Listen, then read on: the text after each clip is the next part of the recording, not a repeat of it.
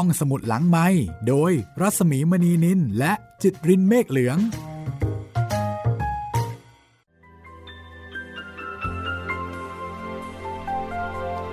สวัสดีค่ะ ต้อนรับคุณผู้ฟังเข้าสู่รายการห้องสมุดหลังใหม่นะคะ กลับมาเจอกันกับดิฉันรัศมีมณีนินที่นี่ที่เดิมค่ะ ชีวิตของพลอยก็เดินทางไปตามวิถี ไปตามวิถีปกติของคนในยุคนั้นนะคะ ตอนนี้แต่งงานก็กำลังตั้งท้อง แล้วก็กำลังจะมีลูกเป็นของตัวเอง ในขณะที่บ้านเมือง ก็มีวิธีที่จะเป็นไปตามเหตุตามปัจจัย เพียงแต่ว่าเรื่องราวในสี่แผ่นดินเป็นเรื่องราวที่เกิดขึ้น แล้วก็จบลงไปแล้ว แต่เรื่องราวในแผ่นดินของเราตอนนี้กำลังเกิดขึ้นดำเนินไป และเราก็กำลังเฝ้าดู ว่าเหตุการณ์จะดำเนินไปในทิศทางใดจะลงเอยแบบไหนนะคะ ด้วยใจที่เต้นประทึกล่ะค่ะ ถ้าแม่พลอยยังคงมีชีวิตอยู่จนถึงตอนนี้ ก็คงจะตื่นตาตื่นใจและก็ตื่นเต้นกับเหตุการณ์หลายอย่างที่แม่พลอยคงไม่คาดฝันว่าจะได้เห็น แม่พลอยอาจจะตกใจมากมายนะคะ เมื่อได้รู้ว่า สาวไทยตอนนี้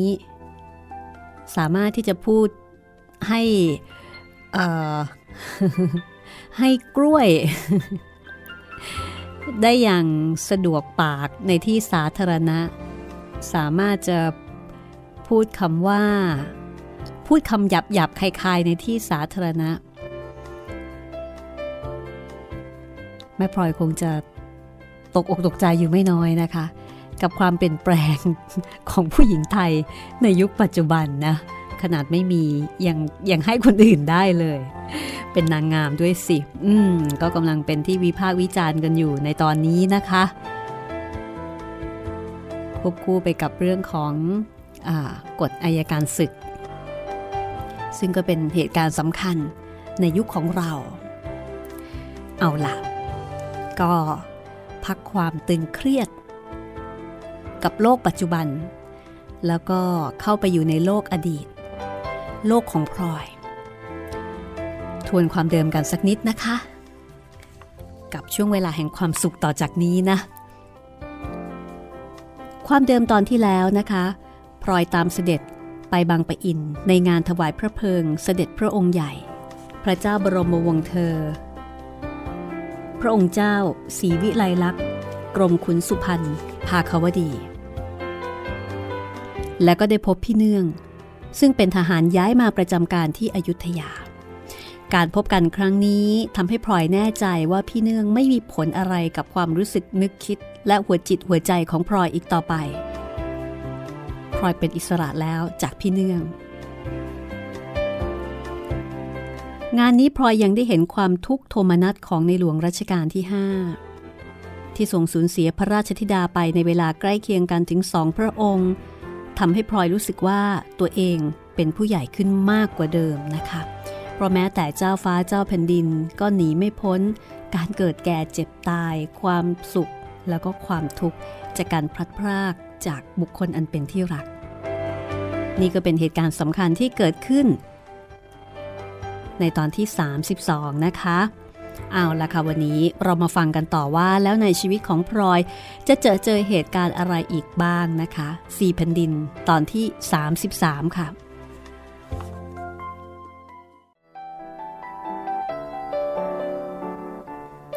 หลังกลับจากบางปะอิน วันหนึ่ง เจ้าคุณพ่อมาเยี่ยมพลอยที่บ้าน แล้วก็แสดงความดีใจอย่างที่สุด เมื่อรู้ว่า พลอยกำลังจะมีลูก พ่อยังไม่มีหลานตาจะเล่นสักคน คนนี้เป็นคนแรกดีใจเสียจริง ๆ คุณเชยซึ่งมาพร้อมกับเจ้าคุณพ่อก็เอ่ยปากขึ้นว่า ฉันก็เหมือนกันแม่พลอย ยังไม่เคยเป็นป้ากับเขาเลย คราวนี้ปลื้มบอกไม่ถูก ก็เรียกว่าการตั้งครรภ์ของพลอยนั้นนำมาซึ่งความสุข ให้กับหลายๆ คนนะคะ คุณเชยกระซิบบอกพลอยว่า เจ้าคุณพ่อดีใจมาก และก่อนที่เจ้าคุณพ่อของพลอยจะรู้ว่าพลอยตั้งท้อง เจ้าคุณพ่อฝันไปค่ะ พอตื่นขึ้นมา ก็เล่าให้คุณเชยฟังว่า ท่านฝันว่า ท่านนั่งอยู่ที่บ้าน เห็นดาวอะไรก็ไม่รู้ดวงใหญ่มีรัศมีลุกโพรงเหมือนผีพุ่งใต้ แล่นผ่านท้องฟ้าจากบ้านข้ามมาฝากข้างนี้ พอท่านตกใจตื่น ก็พอดีใกล้รุ่ง พอท่านแก้ฝันให้ฉันฟังแล้ว ท่านก็ทำนายของท่านเสร็จ ว่าคราวนี้เห็นจะได้หลานตาเป็นผู้ชาย แต่ฉันก็ยังไม่ได้เชื่อถืออะไรนัก พอดีแม่พลอยส่งข่าวไปว่าตั้งท้อง ฉันก็เลยเลื่อมใสขึ้นมาจริง ๆ ขอให้ลูกคนใหญ่เป็นผู้ชายเถิดแม่พลอย สมพรปากคุณเชยเถอะ ฉันเองก็อยากได้ลูกคนใหญ่เป็นผู้ชายเหมือนกัน เจ้าคุณพ่อและคุณเชยก็นั่งคุยกันอยู่อีกนาน สักพัก เจ้าคุณพ่อก็บ่นขึ้นบอกว่า พ่อเป็นอะไรก็ไม่รู้พลอย มูนี่กินไม่ได้นอนไม่หลับ กินอะไรเข้าไปมันก็แน่นจุกเสียดในท้อง รักษาหมอไม่รู้จักกี่หมอ ก็ไม่เห็นมันจะดีขึ้น นี่ไปได้ยาต้มใหม่มาอีกขนาดหนึ่ง เพิ่งลองกินดูได้ไม่กี่วัน จะเป็นอย่างไรก็ไม่รู้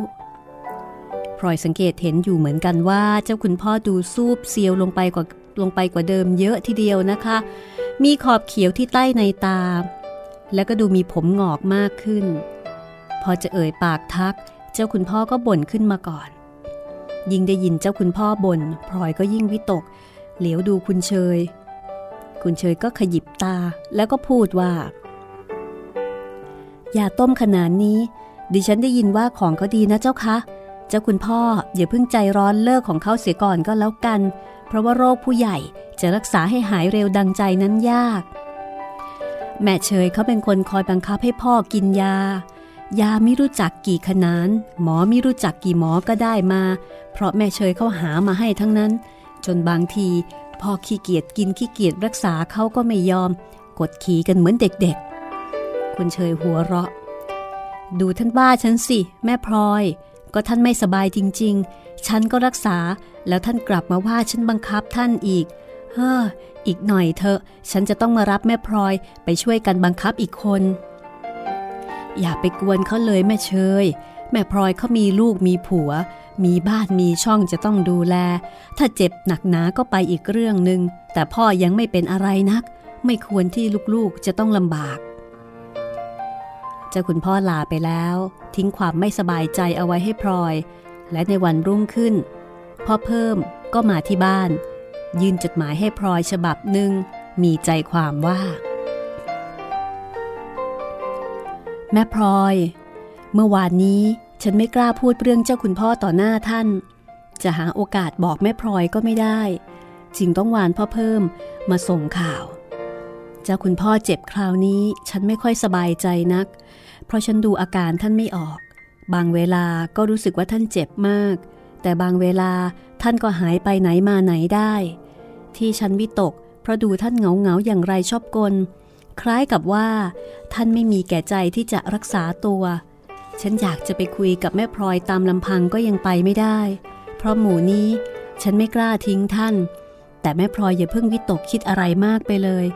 อยู่ยามดหมอก็มีบริบูรณ์ เห็นจะไม่เป็นอะไรนัก วันหลังถ้าฉันยังมาไม่ได้ ฉันจะส่งข่าวมาอีกดุพ่อเพิ่มให้ฉันด้วย เดี๋ยวนี้เลอะเข้าทุกวัน เชยพลอยอ่านจดหมายก็ยิ่งไม่สบายใจขึ้นอีก เพราะตรงกับลักษณะอาการของเจ้าคุณพ่อที่ตนได้สังเกตเอาไว้วันก่อนพลอยก็หันไปถามพ่อเพิ่มว่า เจ้าคุณพ่อเป็นอะไรไป พ่อเพิ่มก็ตอบแบบงงๆว่า เอ ฉันก็ไม่เห็นท่านเป็นอะไรนี่แม่พลอย ดูพ่อเพิ่มสิ เจ้าคุณพ่อไม่สบายยังไม่รู้อีก พี่ลึกแท้ๆทีเดียว อ้าวอย่างงั้นเหรอ ไม่เห็นมีใครบอกฉันเลย ฉันก็ยังเห็นท่านดีๆ อยู่นี่ ฉันไม่ได้พบท่านเพียงวันสองวันเท่านั้นเอง พ่อเพิ่ม นี่ถ้าจะไม่ค่อยกลับบ้านละสิ ถึงไม่รู้เรื่องรู้ราวอะไรซะเลย ถ้าจะว่าอย่างนั้นก็ถูก ฉันก็ไปตามเรื่องของฉัน จะกลับบ้านไม่กลับก็เท่ากัน ถึงจะกลับไปก็ไม่มีใครนำพา พูดอะไรก็ไม่มีใครฟัง ไม่รู้ว่าจะกลับไปทำไม พอเพิ่มพูดอย่างน้อยใจพลอยนั้นกลุ้มใจอยากจะหยิกตีพ่อเพิ่มเหมือนกับเด็กๆ โถพ่อเพิ่ม พ่อเพิ่มก็เป็นผู้ใหญ่แล้ว เมื่อไรจะเลิกเป็นเด็กเสียที ฉันจะไปเลิกเป็นเด็กได้ยังไง เมื่อไม่มีคนปล่อยให้เป็นผู้ใหญ่ เจ้าคุณพ่อท่านก็เห็นฉันยังเป็นเด็ก ไม่มีวันที่จะไว้ใจให้ทำอะไรได้ คุณอุ่นก็เห็นฉันเป็นเด็ก เจอหน้าทีไรก็ด่าว่า คุณชิดก็เห็นฉันเป็นเด็ก มีอะไรก็ไม่มีวันจะบอกกล่าว แม้แต่คุณเชย ซึ่งอ่อนเดือนกว่าฉัน ก็ยังเห็นฉันเป็นเด็ก ผิดนิดผิดหน่อยก็ดูเอาว่าเอา เดี๋ยวนี้ถึงแม่พลอยเป็นน้องแท้ๆ ก็เห็นฉันเป็นเด็กไปอีกคน นี่เริ่มจะดุฉันอีกแล้ว และฉันจะไปโตได้ยังไงพลอยฟังพ่อเพิ่มพูดก็อดหัวเราะไม่ได้ เพราะพ่อเพิ่มก็พูดอย่างน่าเห็นใจ พ่อเพิ่มก็อย่าตีโพยตีพายไปเลย อย่างฉันและคุณเชย ถึงแม้ว่าจะเป็นน้องพ่อเพิ่ม และที่คอยตักเตือน ก็เพราะรักพ่อเพิ่ม อยากเห็นพ่อเพิ่มเป็นหลักเป็นฐาน มีคนนับหน้าถือตา น้องๆ จะได้พึ่งพ่อเพิ่มบ้างเท่านั้นเอง พ่อเพิ่มเป็นคนที่ปลอบง่าย พอเห็นพลอยหัวเราะ และพูดเสียงอ่อนลง พ่อเพิ่มก็หายโกรธ เริ่มบ่นว่าหิว เรียกนางพิษให้หาอะไรต่ออะไรมากินแก้หิว รวมทั้งเหล้าซึ่งนางพิษหาเตรียมเอาไว้ให้เสมอ พ่อเพิ่มเป็นคนเดียวในบรรดาพี่น้องที่มาบ้านพลอยบ่อยที่สุด อาศัยความคุ้นเคยกับคุณเปรม บางครั้งพ่อเพิ่มมาหาขณะที่คุณเปรมอยู่บ้าน คุณเปรมก็ต้อนรับอย่างแข็งแรงทุกครั้งไป เคยชอบพอกับพ่อเพิ่มอย่างไร คุณเปรมก็คงเป็นอยู่อย่างเก่า และดูเหมือนจะมากกว่าเดิมเสียด้วยซ้ำเพราะคุณเปรมมีชั่วแต่ต้อนรับพ่อเพิ่มฉันญาติเท่านั้น แต่ทุกครั้งที่พ่อเพิ่มมาบ้าน คุณเปรมก็มักจะมีของที่มีราคาให้เป็นกำนัน หรือถ้าคุณเปรมรู้ว่าพ่อเพิ่มต้องการสิ่งใด คุณเปรมก็มักจะหาของนั้นมาให้จงได้ โดยไม่คำนึงว่า ราคาจะถูกหรือแพงพลอยเห็นความอารีอารอบของคุณเปรมที่มีต่อพ่อเพิ่ม ก็รู้สึกเกรงใจอยู่เสมอ ทั้งที่รู้ว่าทั้งพ่อเพิ่มและคุณเปรม เป็นคนรู้จักชอบพอกันมาแต่ก่อน แต่พลอยก็อดเกรงใจคุณเปรมไม่ได้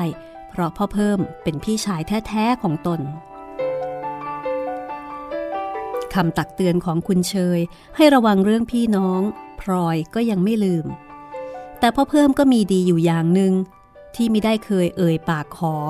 และไม่เคยปรากฏว่า พ่อเพิ่มเคยรับตัวเงินจากคุณเปรม หากแต่รับเป็นของกินของใช้ตามแต่คุณเปรมจะหามาให้ วันหนึ่งพลอยเก็บความเกรงใจเอาไว้ไม่อยู่ พอได้โอกาสก็พูดกับคุณเปรมว่า คุณเปรม อย่าหาว่าฉันสู่รู้เลย แต่ฉันดูดูหมู่นี้ เห็นคุณเปรมตามใจพ่อเพิ่มมากไปเสียแล้ว ฉันไม่ได้ตามใจพ่อเพิ่มหรอกแม่พลอย พ่อเพิ่มแกจะเป็นอย่างไรก็ช่างแกเถิด แต่แกเป็นคนหัวสูงเอาการอยู่ ตั้งแต่รู้จักกันมาพ่อเพิ่มยังไม่เคยขออะไรฉันสักครั้งเดียว ฉันเป็นคนหามาให้เอง เพราะฉันรักพ่อเพิ่ม แล้วก็ใช่ว่าจะมากมายอะไรนักหนา มีของอะไรแปลกมา ฉันก็แบ่งให้ฉันเพื่อน เดี๋ยวนี้ก็เป็นฉันญาติสนิท ถึงอย่างนั้นก็เถอะ ฉันเห็นว่าคุณเปรมให้พ่อเพิ่มมากไป จนออกหน้าออกตา ใครเขาไม่รู้ จะหาว่าฉันพาพี่น้องมาปอกลอก ฉันไม่ชอบให้ใครนินทาผิดผิด ปรากฏว่าคุณเปรมหัวเราะ แม่พลอย แม่พลอยจะขออะไรฉันก็ได้ แต่เรื่องนี้เห็นจะต้องยกให้ฉันบ้างล่ะ แม่พลอยคิดดูให้ดีๆ เถิด พ่อเพิ่มเป็นพี่ร่วมท้องกับแม่พลอยคนเดียวแท้ๆ ฉันก็รักและนับถือพ่อเพิ่ม เหมือนกับว่าเป็นพี่ชายของฉันเอง ทางญาติของฉันเองนั้น ฉันรับประกันว่าไม่มีใครมาว่าอะไรได้ ถึงฉันจะทุ่มเทให้พ่อเพิ่มสักเท่าไหร่ ก็คงไม่มีใครว่า เพราะรู้ใจรู้เรื่องกันดีอยู่แล้ว แม่พลอยไม่ต้องวิตกสำหรับพ่อเพิ่มนั้น ฉันจะต้องสนองคุณแกไปจนตาย เพราะแกมีพระคุณกับฉันมาก ฉันลืมไม่ได้ คุณเปรมพูดแล้วก็ยิ้มละไมอุ้ยพระเดชพระคุณอะไรกันนักหนาถึงเพียงนั้นนะ ฉันน่ะอยากรู้นักเชียว แหมแม่พลอยก็ทำไก่ไปได้ ก็ที่ฉันได้รู้จักกับแม่พลอยมาถึงเพียงนี้ ก็เพราะใครซะอีกเล่า จะให้ฉันลืมคุณพ่อเพิ่มเสียง่าย ๆ อย่างไรได้ คุณเปรมพูดพลางกระถดตัวเข้ามาใกล้ซึ่งก็เป็นอย่างนั้นจริง ๆ นะคะ ถ้าเกิดว่าไม่มีพ่อเพิ่ม คุณเปรมก็อาจจะไม่ได้อยู่กับพลอย อย่างที่ตั้งใจเอาไว้ก็ได้ ก็เรียกได้ว่าคุณเปรมกับพ่อเพิ่มก็มีความสัมพันธ์อันดีต่อกัน และก็ออกจะดีเกินไปสำหรับพลอยด้วยซ้ำนะคะ คือพลอยก็ออกจะเกรงใจ กลัวว่าคนเนี่ยจะนินทาเอา ขณะเดียวกัน คุณชิดค่ะ คุณชิดก็เป็นพี่น้องอีกคนหนึ่งที่มักจะมาหาพลอยถึงบ้าน แต่มาทีไรก็มักจะทำให้พลอยรู้สึกไม่สบายใจเสมอ ครั้งแรก คุณชิดมาบอกว่าจะมาเยี่ยม แต่เผอิญ วันนั้นคุณเปรมไม่อยู่ คุณชิดก็รบเร้าจะพบคุณเปรมให้ได้ ระหว่างที่นั่งคอย ตาของคุณชิดก็กวาดตาดูรอบๆตึก ดูเครื่องใช้ แล้วก็พวกเครื่องประดับประดาต่างๆ ด้วยความสนใจ จนพลอยรู้สึกกระดาก พอคุณเปรมกลับมาถึงบ้าน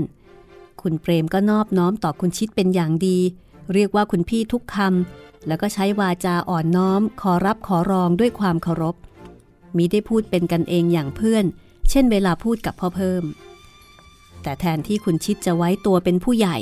คุณชิดกลับแสดงกิริยานอบน้อมต่อคุณเปรมจนเกินกว่าเหตุ แล้วก็พูดจาฝากเนื้อฝากตัวกับคุณเปรม จนพลอยรู้สึกอาย จนแทบจะทนไม่ไหวได้แต่นิ่งอดทนต่อการแสดงของคุณชิด ใจก็ได้แต่นึกว่าอย่าให้คุณชิดมาหาบ่อยๆ เพราะสำหรับคุณชิดนั้นพลอยไม่อยู่ในฐานะที่จะตักเตือนอะไรได้เลยพลอยเคยได้รับการอบรมมาแต่เล็ก ให้เกรงใจคารวะคุณชิด ในฐานลูกเมียหลวงตลอดมา ไม่เหมือนกับพ่อเพิ่ม ซึ่งพลอยเห็นว่าอยู่ในฐานะที่จะเตือนได้ผลที่สองที่คุณชิดมาหาถึงบ้านนั้นพลอยรู้สึกว่าเป็นเคราะห์ดีอย่างยิ่ง ที่คุณเปรมไปเข้าเวรเสียในวัง ไม่กลับบ้านในวันนั้น คุณชิดจึงไม่มีโอกาสได้พบ และเมื่อนั่งคุยกับพลอยสองต่อสองคุณชิดก็เริ่มปรับทุกข์ถึงความยากจนไม่พอกินพอใช้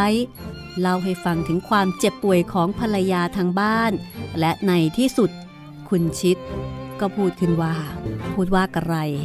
อดใจไปรอช่วงหน้าค่ะ ห้องสมุดหลังไม้โดยรัสมีมณีนินและจิตรินเมฆเหลือง เข้าสู่ช่วงที่สองนะคะของห้องสมุดหลังไม้ค่ะ กับตอนที่ 33 ของสี่แผ่นดิน นวนิยายชิ้นเยี่ยมนะคะ ของหม่อมราชวงศ์คึกฤทธิ์ปราโมทซึ่งเคยตีพิมพ์เป็นตอนๆ ในหนังสือพิมพ์สยามรัฐรายวันในช่วงปี 2494 ถึง 2495 แล้วก็ตีพิมพ์รวมเล่มครั้งแรกในปี 2496 ค่ะนำมาเล่าให้คุณได้ฟังตามคำเรียกร้อง และก็ตอนนี้ก็มาถึงตอนที่แม่พลอยของเราเป็นฝั่งเป็นฝาไปแล้วนะคะ มีความเป็นอยู่ที่สุขสบาย มีสามีแสนดี มีฐานะ แต่ก็กำลังเจอเรื่อง ทำให้ไม่ค่อยสเบย เมื่อพี่ชาย พี่ชายสองคนคือคุณเพิ่ม ที่เป็นพี่ชายแท้ๆ กับคุณชิด มาหาตนที่บ้าน คุณเพิ่มนั้นไม่สบายใจ เพราะว่าคุณเปรมเนี่ยมักจะให้ข้าวของที่มีราคาอยู่บ่อยๆทำให้แม่พลอยเกรงใจ แม้ว่าพ่อเพิ่มจะไม่เคยเอ่ยปากขอก็ตาม ส่วนคุณชิด คนนี้ล่ะค่ะ ที่สร้างความลำบากใจให้แก่พลอยเหลือเกินนะคะ ทั้งๆทที่คุณชิดก็ไม่ได้เป็นพี่น้องแท้ๆ คือเป็นลูกคนละแม่ เป็นลูกเมียหลวง แล้วก็มาด้วยท่าทีที่ โอ้พลอยเห็นแล้วก็ไม่สบายใจเอาเสียเลยนะคะ คุณชิดจะมาแพงฤทธิ์อะไร ติดตามกันได้เลยค่ะ กับซีเพนดินตอนที่ 33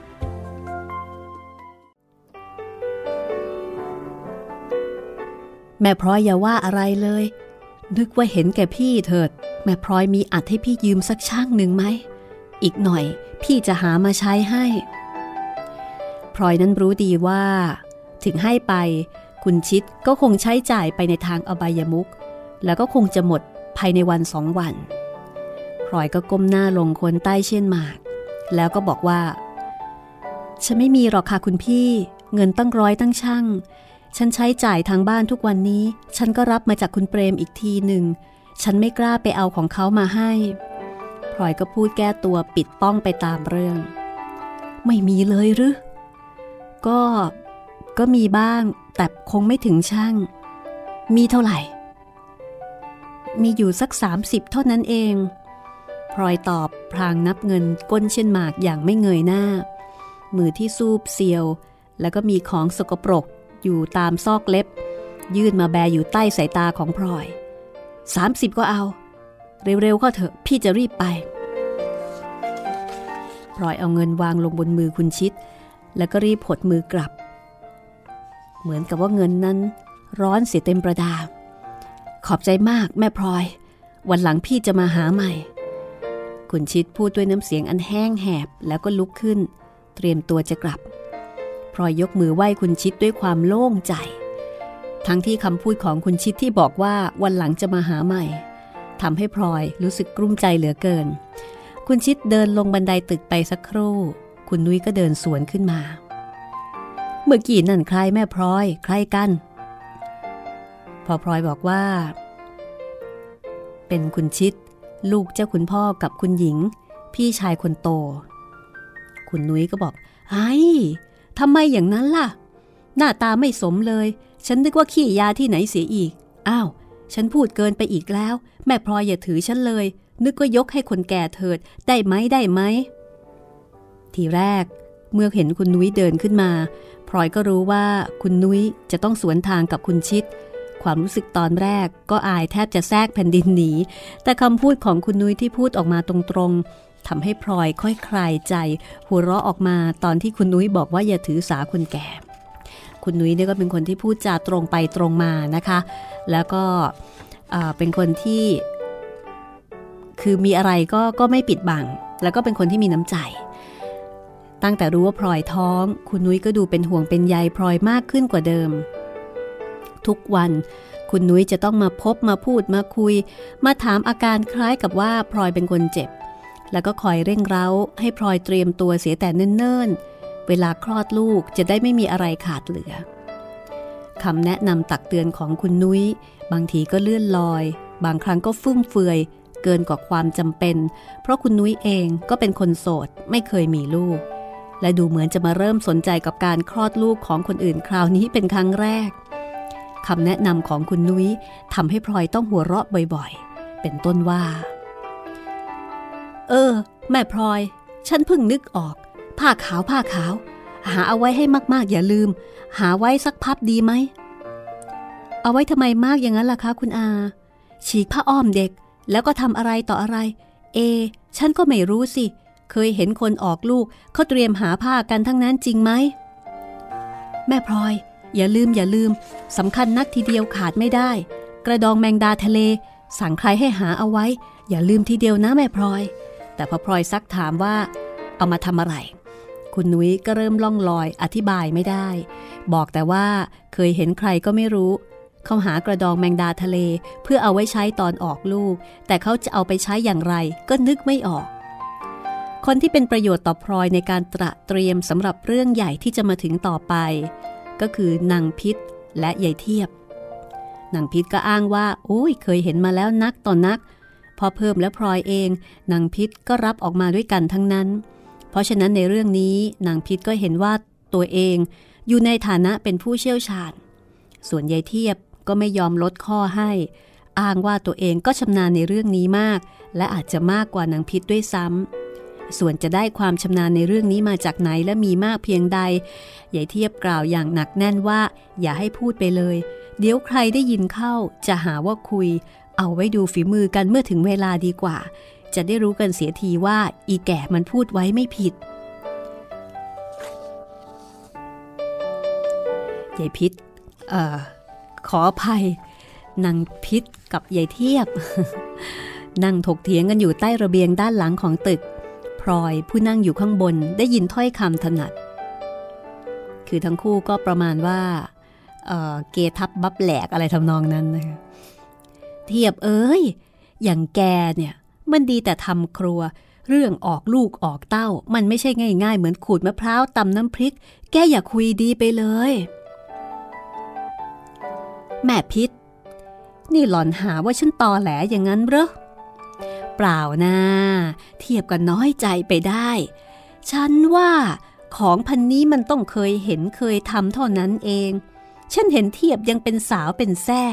เรื่องมีลูกมีเต้าจะไปรู้ได้ยังไงแม่พิษแม่ทูลหัว นี่ถ้าฉันไม่กลัวจะเดือดร้อนถึงนายแล้วก็ ฉันจะตบหล่อนล้างน้ำเสียตรงนี้แล้ว พูดจาเล่นลิ้นดีนักทีเดียว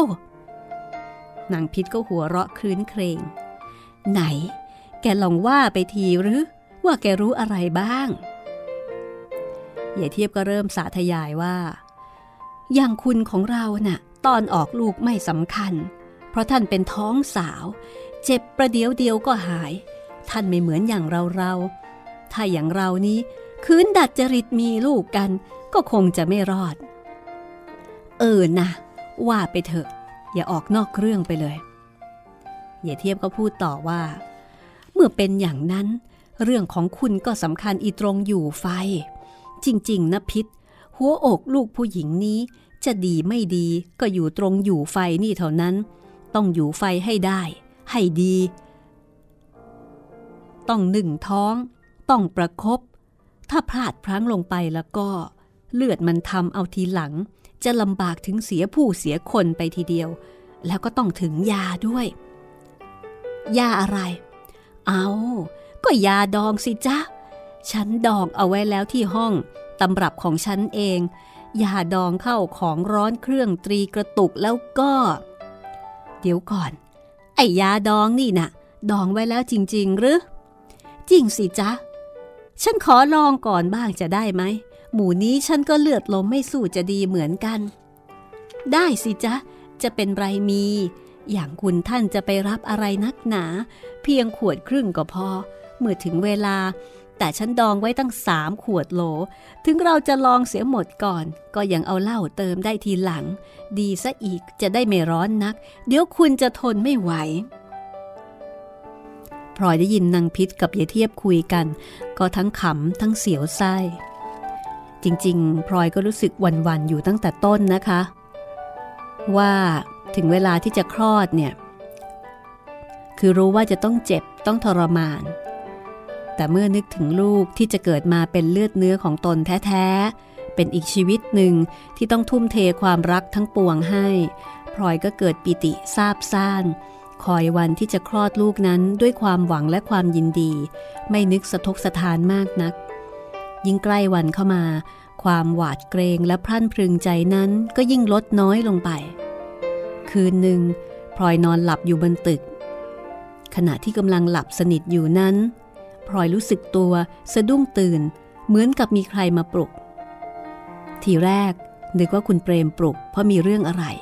แต่คุณเปรมซึ่งนอนอยู่เตียงเดียวกันนั้น ก็นอนอยู่ห่างและหันหน้าไปอีกทางหนึ่ง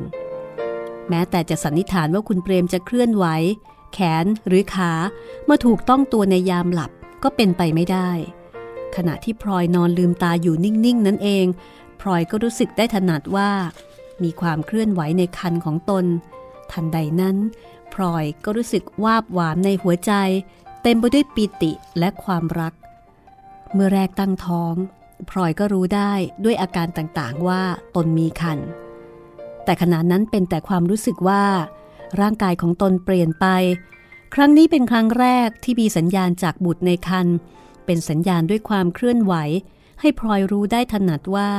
อีกชีวิตหนึ่งได้บังเกิดขึ้นภายในร่างกายของตน เด็กที่อยู่ในคันนั้น เริ่มเป็นตัวตนเป็นบุคคลอีกคนหนึ่งมิใช่เพียงสิ่งหนึ่งแห่งร่างกายของพลอย แต่มีชีวิตของตัวเอง แสดงความเคลื่อนไหวได้ต่างหากด้วยเจตนาของตนเอง โดยที่พลอยมิได้มีการเคลื่อนไหวอย่างใดเลยพลอยนอนนิ่ง หัวใจเต้นแรงด้วยความยินดี ตานั้นก็เบิกโพรง ความง่วงเหงาหาวนอนหายไปสิ้น ในที่สุดก็ไม่สามารถจะเก็บเอาความตื่นเต้นดีใจนั้นไว้ได้คนเดียวอีกต่อไป ร้องเรียกคุณเปรมเบาๆให้ตื่นขึ้น คุณเปรมพลิกกายอย่างงัวงเงียแล้วถามว่า อะไรกันแม่พลอย คุณเปรม อย่าเอ็ดไป ฉันเพิ่งรู้สึกเป็นหนแรกว่า ลูกดิ้น คุณเปรมหัวเราะเบาๆ พุทโธ นึกว่าเรื่องอะไร ไหน ดูทีหรือ แล้วคุณเปรมก็เอื้อมมือมาวางไว้บนหน้าท้องของพลอย อีกครู่หนึ่ง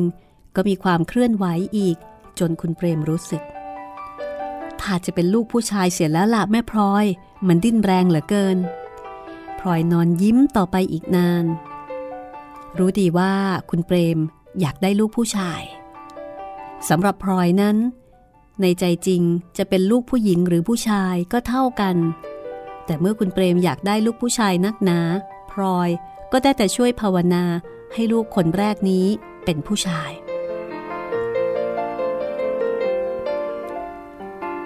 วันคืนล่วงไป พลอยท้องแก่ยิ่งขึ้นทุกวัน จนพลอยไม่ยอมไปไหนมาไหน แม้แต่จะลงจากตึกก็ไม่อยากจะลง เพราะความอายในสารรูปของตน จนนางพิษต้องเตือนอยู่เสมอว่า ถ้าอยากออกลูกง่าย ๆ ก็ให้เดินเหินมากๆ อย่านั่งนอนอยู่กับที่นิ่งๆ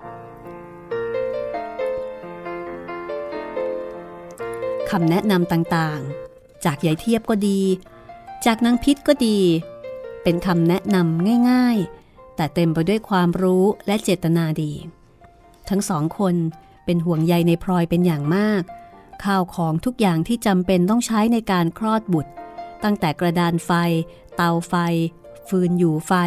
ผ้าผ่อนสำหรับพลอยและสำหรับเด็ก ตลอดจนกระด้งที่เด็กจะนอน ก็สำเร็จด้วยน้ำมือของนางพิษและยายเทียบ เพื่อนฝูงที่อยู่ในวัง ก็ได้แต่กิ้วก้าวดีใจเมื่อรู้ว่าพลอยจะมีลูก แต่ไม่มีใคร สามารถที่จะให้คำแนะนำใด ๆ ที่จะเป็นประโยชน์ได้แม้แต่คนเดียว ราะคนที่พลอยรู้จักส่วนมากไม่เคยมีลูก ชั้นผู้ใหญ่อย่างคุณสายหรือคุณเนียน ก็พูดข้ามขั้นตอนนั้นไปเสีย แต่ไปกังวลถึงเรื่องการโกนผมไฟ การทำขวัญเดือน ซึ่งเป็นเรื่องข้ามไปคำแนะนำที่พลอยรู้ว่าจะเชื่อถือได้จริง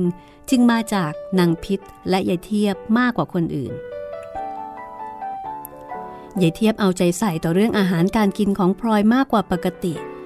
พลอยนึกอยากกินสิ่งใด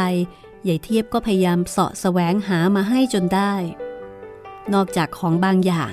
ที่ยายเทียบและนางพิษ ลงมติร่วมกันว่าแสลง แล้วยายเทียบก็ทำเฉยเสียแก้ตัวว่าไม่มีบ้าง ขาดตลาดบ้าง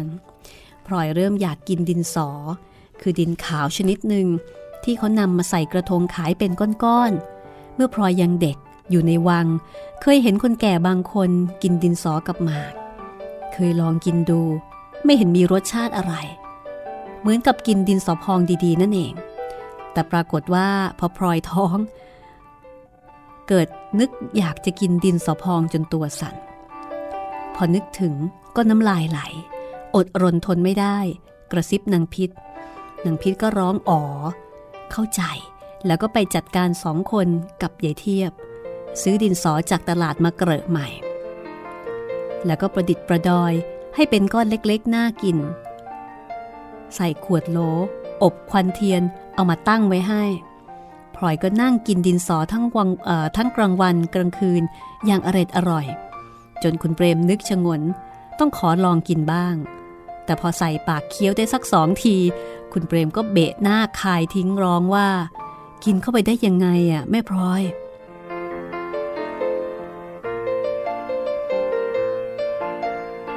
พลอยท้องแก่ขึ้นทุกวันจนใกล้คลอด แต่ข่าวจากบ้านคลองบางหลวงนั้น ไม่ได้ทำให้พลอยสบายใจขึ้น เจ้าคุณพ่อเจ็บกระสอบกระแสะ มีอาการทรงกับสุด เปลี่ยนหมอก็แล้ว เปลี่ยนยาก็แล้วตั้งหลายขนาน อาการก็มีได้ดีขึ้น อีกวันหนึ่งพลอยได้รับจดหมายจากคุณเชยอีกฉบับหนึ่งมีใจความว่า แม่พลอย ฉันไม่อยากจะกวนแม่พลอยเลย เพราะแม่พลอยกำลังท้องแก่ แต่ฉันก็เห็นว่า ควรจะบอกให้แม่พลอยรู้ไว้ว่า อาการของเจ้าคุณพ่อหน้าวิตก แต่แรกไม่สู้กระไรนัก แต่เดี๋ยวนี้ถึงล้มหมอนนอนเสือ่อผอมผิดรูปร่าง และมีอาการปวดท้องมากบ่อยๆ ฉันต้องพยาบาลท่านทั้งกลางวันกลางคืน อยากจะมาหาแม่พลอยเหมือนใจจะขาด ก็มาไม่ได้ เชย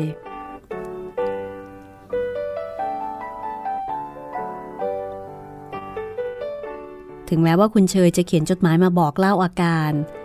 แต่ก็สั่งพ่อเพิ่มให้มาบอกด้วยวาจาว่าพลอยไม่ต้องกังวล เพราะว่าคุณเชย ดูแลอย่างดี การรักษาพยาบาลทุกอย่างพร้อมมูล และเจ้าคุณพ่อก็พูดถึงลูกของพลอยที่จะเกิดนั้นอยู่เสมอ คุณเชยจึงคาดว่าเมื่อพลอยคลอดบุตรแล้ว อาการของเจ้าคุณพ่อคงจะดีขึ้นเป็นลำดับ เพราะความดีใจที่ได้เห็นหลาน จะช่วยรักษาโรคได้เท่ากับยาอย่างดีขนาดหนึ่ง เจ้าคุณพ่อนี่ท่านก็แปลก แม่พลอยจะมีลูกกับเขาสักคน ท่านพูดเช้าพูดเย็น จนฉันงี้ขี้เกียจฟัง ทีคุณชิดมีลูกสักกี่คน ฉันก็เห็นท่านเฉยๆ ไม่เห็นจะดีอกดีใจ เขาเอาหลานมาให้ดู ท่านก็ดูนิ่งๆ ไม่เห็นท่านจะเล่นหัวด้วย เด็กในบ้านลูกคนอื่นๆ จะดีเสียกว่า ฉันอยากรู้นัก ถ้าเผื่อว่าฉันมีลูกกับเขาสักคน ท่านจะว่าอย่างไรพอเพิ่มปรารบกับแม่พลอยในวันหนึ่ง ก็แล้วแต่พ่อเพิ่มจะมีลูกกับใครกระมัง นั่นน่ะสิ ฉันก็ว่าอย่างนั้นเหมือนกัน ผู้ใหญ่ท่านเหมือนกันทั้งนั้น ถ้าลูกท่านได้กับคนที่ท่านหาให้จัดการให้ มีหลานออกมาท่านก็รัก แต่ถ้าเราไปหาเอาเอง ท่านก็ไม่ชอบ รังเกียจลงไปจนชั้นลูกชั้นหลาน เห็นจะไม่จริงหรอกพ่อเพิ่ม ฉันนึกว่า ถึงเราจะหาเอาเอง แต่หาให้ถูกใจท่าน หรือคนที่ท่านเห็นว่าคู่ควรกับเรา ท่านก็คงจะรักเท่ากัน และถึงจะได้คนที่ไม่ถูกใจก็ตามที แต่พอเห็นหลานตาดำๆ ท่านก็ใจอ่อน อย่างลูกคุณชิดนั้น ฉันว่าเจ้าคุณพ่อท่านก็คงรักเหมือนกัน แต่เห็นมีคุณอุ่นเป็นเจ้ากี้เจ้าการอยู่แล้ว ท่านจึงทำเฉยๆเสียก็ได้ ใจผู้ใหญ่น่ะดูยากออก ไม่รู้สิ แม่พลอยอาจจะพูดถูกก็ได้ แต่ฉันเองก็ไม่รู้จะคิดอย่างไร บางเวลา จะคิดมีลูกมีเมียกับเขาบ้าง คนนี้ก็ว่าอย่างนั้น คนนั้นก็ว่าอย่างนี้ ฉันก็เลยคิดอะไรไม่ถูก อยู่มันไปเฉยๆอย่างนี้ก่อน